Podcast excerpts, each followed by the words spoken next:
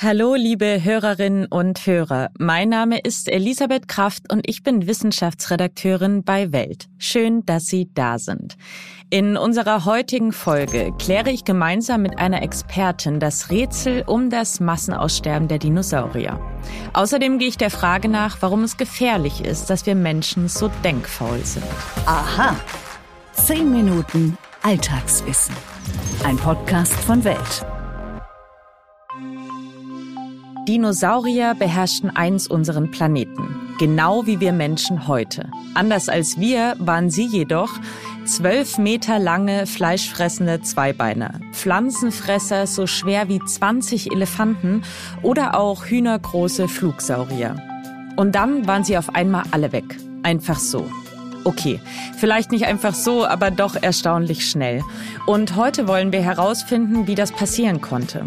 Wie konnte die vorherrschende Spezies so plötzlich und so vollständig vom Erdboden verschwinden?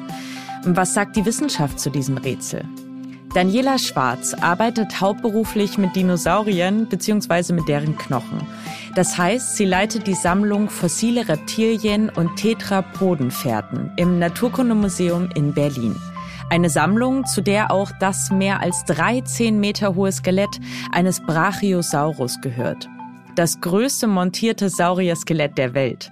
Heute erklärt sie uns, wie derartige Riesen einst aussterben konnten. Frau Schwarz, fangen wir gleich mal beim Wesentlichen an. Wie sind die Dinosaurier denn nun ausgestorben? Also streng genommen sind ja gar nicht alle Dinos ausgestorben, weil die heutigen Vögel natürlich noch die, die Nachfahren der Raubdinosaurier sind. Aber die meisten Dinosaurier sind ja an der Grenze von der Kreide zum Paläogen, also zu der modernen Zeit, äh, ausgestorben, vor etwa 66 Millionen Jahren.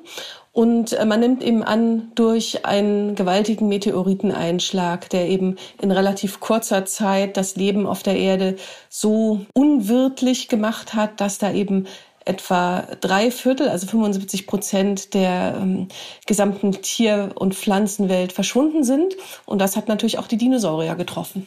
Welche Folgen hatte der Einschlag dieses Meteoriten denn genau? Weil Sie sagten jetzt, das hat das Leben fast unmöglich gemacht. Warum? Also so ein Meteoriteneinschlag ist ja immer eine sehr große Sache auch, äh, weil er eben ja direkt in die Erdoberfläche auch mit auftrifft. Und dabei hat es sich wohl um einen ja extrem großen Himmelskörper auch gehandelt.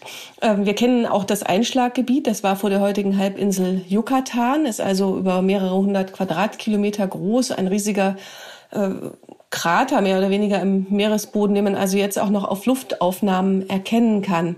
Und was da natürlich passiert ist, ist, dass eben äh, zum einen sehr viel Staub und Schmutz in die Atmosphäre hochgewirbelt wurde.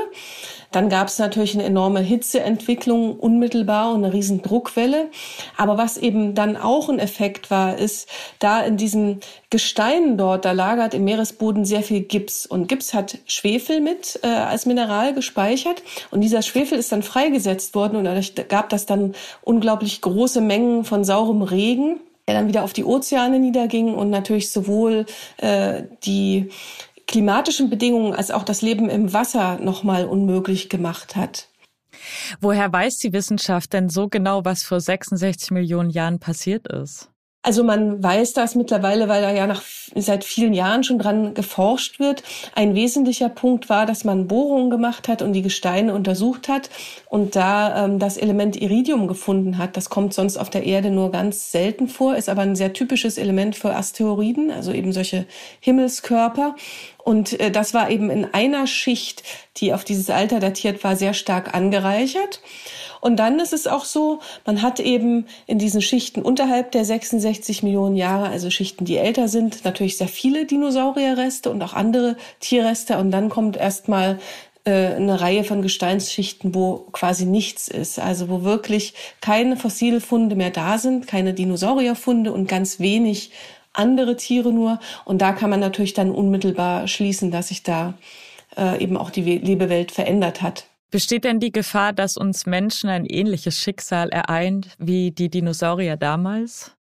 Ja, das ist eine gute Frage. Also man ähm, kann natürlich immer damit rechnen, dass solche Meteoriten oder eben auch Asteroiden äh, in Richtung der Erde eben ihre, ihre Bahn einschlagen oder das ändern. Natürlich hat man heutzutage als, als Mensch vielleicht auch die Möglichkeit darauf zu reagieren. Es zeigt allerdings auch, dass es natürlich kein Aus für das gesamte Leben auf der Erde ist. Also was der Mensch dann macht, ist die eine Frage, aber es wird auf jeden Fall dann äh, wieder möglich sein, dass eben Teil der Lebewesen überlebt und sich auch weiterentwickelt. Es sei denn eben der, der Planet wird gesamt, insgesamt zerstört. In der Fiktion gibt es ja Jurassic Park, aber auch viele Wissenschaftler spielen mit der Idee, ausgestorbene Arten wieder zu züchten. Glauben Sie denn, dass Dinosaurier irgendwann wieder auf unserer Erde leben? Ja, das ist auch eine gute Frage. Also es ist äh, unheimlich schwierig nach dem jetzigen Stand der Wissenschaft. Und ähm, man hat ja zum Beispiel Mammutmumien auch schon im Permafrostboden gefunden, wo durchaus auch noch DNA-Reste erhalten waren. Und selbst da ist es eben bis jetzt nicht geglückt, einen Mammut wieder ähm, herzustellen oder wieder aufleben zu lassen. Deshalb wird es natürlich mit den Dinosauriern noch viel schwieriger, weil diese diese DNA-Reste normalerweise nach spätestens 14.000 Jahren zerfallen sind. Also selbst da, die, die Chance ist einfach verschwindend gering. Aber man weiß es nie. Also wer weiß, wie es in 100 Jahren aussieht, was die neuen Funde ergeben. Die Frage ist halt nur, möchte man das? Oder ist es vielleicht besser, man konzentriert sich darauf, die heutige Lebewelt besser zu schützen oder auch zu erhalten und nicht weiter eben menschlich zu zerstören? Das war Paläontologin Daniela Schwarz. Vielen Dank für Ihre Expertise. Ja, ich danke auch für das Gespräch. Warum machen wir das? Psychologische Phänomene erklärt. Um zu verstehen, was heute passiert, müssen wir wissen, was bisher geschah. Genau dafür gibt es unseren neuen Geschichtspodcast. Von politischen Intrigen im antiken Rom über die fanatischen Sektenführer in der frühen Neuzeit bis hin zu den großen Eroberern des mongolischen Reichs und ihren Management-Skills. Ich bin Joachim Telgenbischer. Ich bin Nils Winkmar. Und wir finden heraus, was bisher geschah, um zu verstehen, was heute passiert. Höre, was bisher geschah, überall, wo es Podcasts gibt. Hätten die Dinosaurier daran geglaubt, dass ihr Ende naht? Das werden Paläontologen wohl nie herausfinden. Wer als Mensch allerdings daran glaubt, dass die Welt bald untergehen wird, der wird auch überall Hinweise dafür finden, dass es so ist. Der Grund dafür ist nicht unbedingt, dass die Welt bald untergeht, sondern vielmehr die Faulheit unseres Gehirns. Unser Hirn mag es nämlich einfach. Das spart Energie. Deshalb unterliegen wir in unserem Alltag häufig der sogenannten Bestätigungsverzerrung. Das heißt, wir finden Argumente für Dinge, die wir sowieso für wahr halten, glaubhafter als deren Gegenteil. Glaube ich also, dass die Erde flach ist, verarbeitet mein Gehirn Informationen, die dafür sprechen, viel schneller und bevorzugt. Informationen, die dagegen sprechen, werden hingegen als weniger wichtig eingestuft. Mein Glaube, die Erde sei flach, wird also bestätigt. Das hat den evolutionären Vorteil, dass wir zum Beispiel Dinge im Notfall schneller entscheiden können. Sind wir bei einem drohenden Säbelzahntigerangriff erfolgreich davongekommen, indem wir auf einen Baum geklettert sind, dann erinnern wir uns schneller an diese Strategie und retten uns beim nächsten Mal wieder so. In Zeiten, in denen Gefahr eher von Fake News als von Säbelzahntigern ausgeht, ist dieser Effekt allerdings nicht so hilfreich. Eine falsche Behauptung, die Vorurteile verstärkt, die setzt sich eher fest als eine richtige Aussage, die Vorurteile widerlegen könnte.